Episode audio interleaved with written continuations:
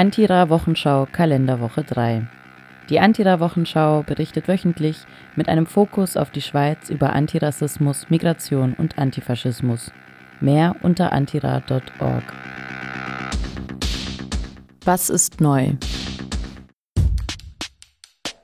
Ein zehnjähriges Kind stirbt auf der Flucht in einem Flugzeugfahrwerk nach Frankreich. Das Grenzregime tötet. Diese Woche wurde am Flughafen Roissy-Charles de Gaulle in Paris die Leiche eines zehnjährigen Kindes geborgen. Um vor der Elfenbeinküste nach Frankreich zu fliehen, hatte sich das Kind in Abidjan im Fahrgestell eines Flugzeugs versteckt. Das europäische Grenzregime nimmt solche Todesopfer bewusst in Kauf. Wäre die Einreise nicht dermaßen strikt bzw. kriminalisiert, wäre das Kind für die Reise weniger Risiken eingegangen und würde wohl noch leben. Ein weißes Kind aus Europa hätte es einfacher, nach Abidjan zu gelangen. In dieser Ungleichheit drückt sich Rassismus aus. Was geht ab beim Staat? Dublin-Abschiebungen von geflüchteten Familien nach Italien enden. Spät, sehr spät und nach zig Leideserfahrungen, Demos, Kampagnen, Blockaden und Kirchenasylepisoden lenkt das Schweizer Bundesverwaltungsgericht endlich ein. Es stoppt ab sofort die Ausschaffung von geflüchteten Familien von der Schweiz nach Italien. Als einen Grund gibt das Schweizer Bundesverwaltungsgericht das sogenannte Salvini-Dekret an. Dieses hatte zur Folge, dass sich in Italien die Unterbringung, das Asylverfahren oder der Zugang zu gesundheitlichen Leistungen drastisch verschlechtert haben. Konkret lebt ein größer werdender Teil der Geflüchteten mittlerweile auf der Straße. Warum das BVGR die Abschiebungen von einzelnen Personen weiterhin in Ordnung findet, ist der Antira-Wochenschau unverständlich. Auch sie und nicht nur Familien sind den unzumutbaren Zuständen ausgesetzt. Was ist aufgefallen? Je weniger Geflüchtete pro Schweizer Kanton, desto mehr motzen diese. Seit der Einführung des neuen Bundesasylcamps und der Zitat beschleunigten Asylverfahren erhalten die Kantone deutlich weniger Geflüchtete zugeteilt. Einerseits hat die Zahl der Asylgesuche in der Schweiz abgenommen. Andererseits wurden nur 18 Prozent der Fälle für das erweiterte Verfahren in die Kantone geschickt.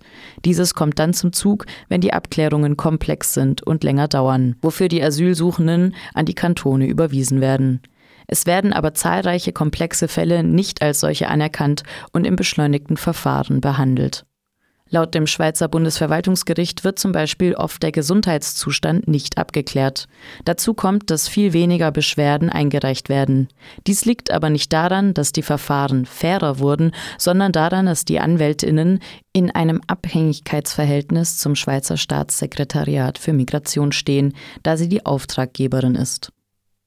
Es gibt Pauschalzahlungen und tiefe Tarife. Sie teilen sich den gleichen Arbeitsort wie das Staatssekretariat für Migration in den Bundesasyllagern und sie müssen das Mandat ablegen bei zu geringen Chancen. Jede dritte asylsuchende Person verlässt die Schweiz unkontrolliert, das heißt, sie taucht unter. 2019 waren das 3600 Personen. Die Kantone beschweren sich nun darüber, denn es entstehen ihnen offenbar höhere Kosten, wenn diese Leute dann zum Beispiel aus Deutschland in die Schweiz rückgeschafft werden. Was mit EU-Geldern in afrikanischen Staaten passiert. Die EU gibt jedes Jahr Millionen von Euro an afrikanische Staaten, damit diese mit Migrationsprogrammen die Menschen davon abhalten, in die EU zu migrieren. Dabei ist es der EU ziemlich egal, was mit dem Geld passiert. Hauptsache, die Menschen werden gestoppt. Zum Beispiel hat die EU im vergangenen Jahr 20 Millionen in Eritrea ausgegeben, um die Menschen von der Flucht abzuhalten.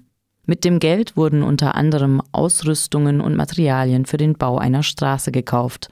Auf dieser von der EU finanzierten Baustelle arbeiteten größtenteils Zwangsarbeiterinnen. Obwohl dies bekannt war, hielt das die EU im Dezember nicht davon ab, weitere Millionen in das Bauvorhaben zu schicken und so direkt die moderne Sklaverei finanziell zu unterstützen. Das Geld ist Teil eines Treuhandfonds der Europäischen Union für Afrika in der Höhe von 4,6 Milliarden Euro. Es wurde eingerichtet, um, Zitat, die Ursachen der Migration zu bekämpfen. Zitat Ende. Besonders viel Geld wird in denjenigen Staaten ausgegeben, die eine hohe Emigration nach Europa aufweisen.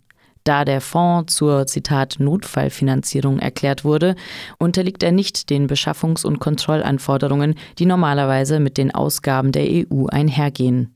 Deshalb kann das Geld auch unkontrolliert für Zwangsarbeit im Straßenbau eingesetzt werden. Auch nach Libyen fließt viel Geld von der EU. Als die EU Millionen von Euro nach Libyen schickte, um die Migration übers Mittelmeer zu stoppen, kam das Geld mit dem Versprechen der EU, die Bedingungen in den Haftlagern zu verbessern und den Menschenhandel zu bekämpfen. Das ist nicht geschehen. Stattdessen flossen riesige Summen zu Milizen, Menschenhändlerinnen und zur sogenannten Küstenwache, die Migrantinnen misshandeln, foltern, erpressen und ausbeuten. Auch dies ist allen bekannt und trotzdem wurden Anfang Dezember erneut 41 Millionen Euro bewilligt. Was war gut? Freispruch für den Lifeline-Kapitän. 2018 fuhr Klaus-Peter Reisch mit 234 Geflüchteten in den Hafen von Valletta ein. Nach tagelangem Warten durften die Migrantinnen endlich von Bord. Reisch hingegen wurde verhaftet und das Seenotrettungsschiff Lifeline beschlagnahmt. Anfang dieser Woche, mehr als ein Jahr später und nach zwölf Gerichtsterminen, wurde Reisch überraschenderweise freigesprochen. Die Staatsanwaltschaft habe nicht beweisen können, dass Reisch mit kriminellen Absichten ins maltesische Gewässer gefahren sei, befand das Gericht. Auch der Vorwurf, die Lifeline sei als Sportboot in Holland falsch registriert gewesen, erwies sich offensichtlich als haltlos. Da sich viele weiße Menschen gerne mit weißen Helden identifizieren, gelang es dem Verein Mission Lifeline, den Prozess gut zu kapitalisieren. Mit den Spendengeldern kauft sich der Verein gerade ein neues Schiff. Die Rise Above ist ein ehemaliges Bundeswehrschiff als Seenotrettungsschiff und wäre das dritte Schiff in der Lifeline-Flotte. Die Eleonore, mit der Reich vergangenen Sommer trotz Verbot rund 100 Geflüchtete nach Pozzallo auf Sizilien fuhr, ist immer noch konfisziert. Übrigens, Reisch kassierte damals eine Geldstrafe von 300.000 Euro. Der Freispruch ist wichtig. Aber weiße Helden aller Reisch sind nicht das, wofür die Antira-Wochenschau Fan sein möchte. Reisch schreibt Erfolge der Seenotrettungsbewegung stark seiner Person zu. In einem Interview mit der Zeit beklagt er sich darüber, dass ihm viele Positionen der Lifeline zu linksradikal seien. Weiterhin hätten die Menschen auf den Schiffen Probleme mit Hierarchien, was für ihn als Kapitän untragbar sei. Lifeline und Reisch gehen ab sofort übrigens getrennte Wege. Was nun? In St. Gallen will ein Nazi für die Schweizerische Volkspartei SVP ins Kantonsparlament. Marcel Töltl postet NSDAP-Plakate und behauptet, dass Menschen gewisser Ethnien einen sehr tiefen Länder-IQ hätten oder dass weiße Menschen sich wegen Schwulen und Lesben ausrotten würden, während sich nicht weiße Menschen vermehren, was das Zeug halte. Zitate. 2017 hat das Bundesgericht entschieden, dass Töltl, Zitat, Nazi-Sympathisant genannt werden darf. Nun ließ er sich von der Rheintaler SVP als Kandidat aufstellen, um sich ins Kantonsparlament wählen zu lassen. Wie sich die kantonale SVP dazu stellt, ist noch offen. Die Wahlen in St. Gallen finden im März statt. Ein Fall für die lokale Antifa in der Ostschweiz.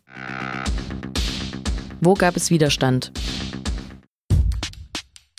Geflüchtete brennen aus Protest ein UNHCR-Camp im Niger nieder. 15 Kilometer marschierten sie durch die Wüste, um vor dem UNHCR-Büro in Agadez einen Sit-in durchzuführen. Die Gruppe von mehreren hundert Geflüchteten, vorwiegend SudanesInnen, kritisierten die schlechte Arbeit der lokalen UNHCR-BeamtInnen und forderten bessere Lebensbedingungen sowie eine rasche Umsiedlung nach Europa. Da die Forderungen nicht umgesetzt wurden, dauerte der Sit-in bis zum 4. Januar an. Dann ging die Polizei gegen den Protest vor.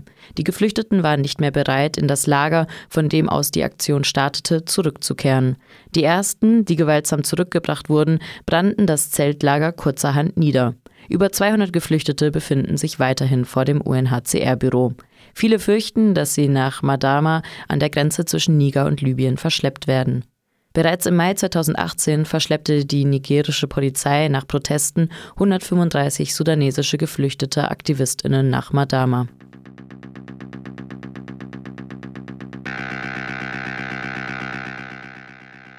Das war eine gekürzte Version der Antira-Wochenschau für die Kalenderwoche 3. Die vollständigen Nachrichten und Quellenverweise findet ihr unter antira.org.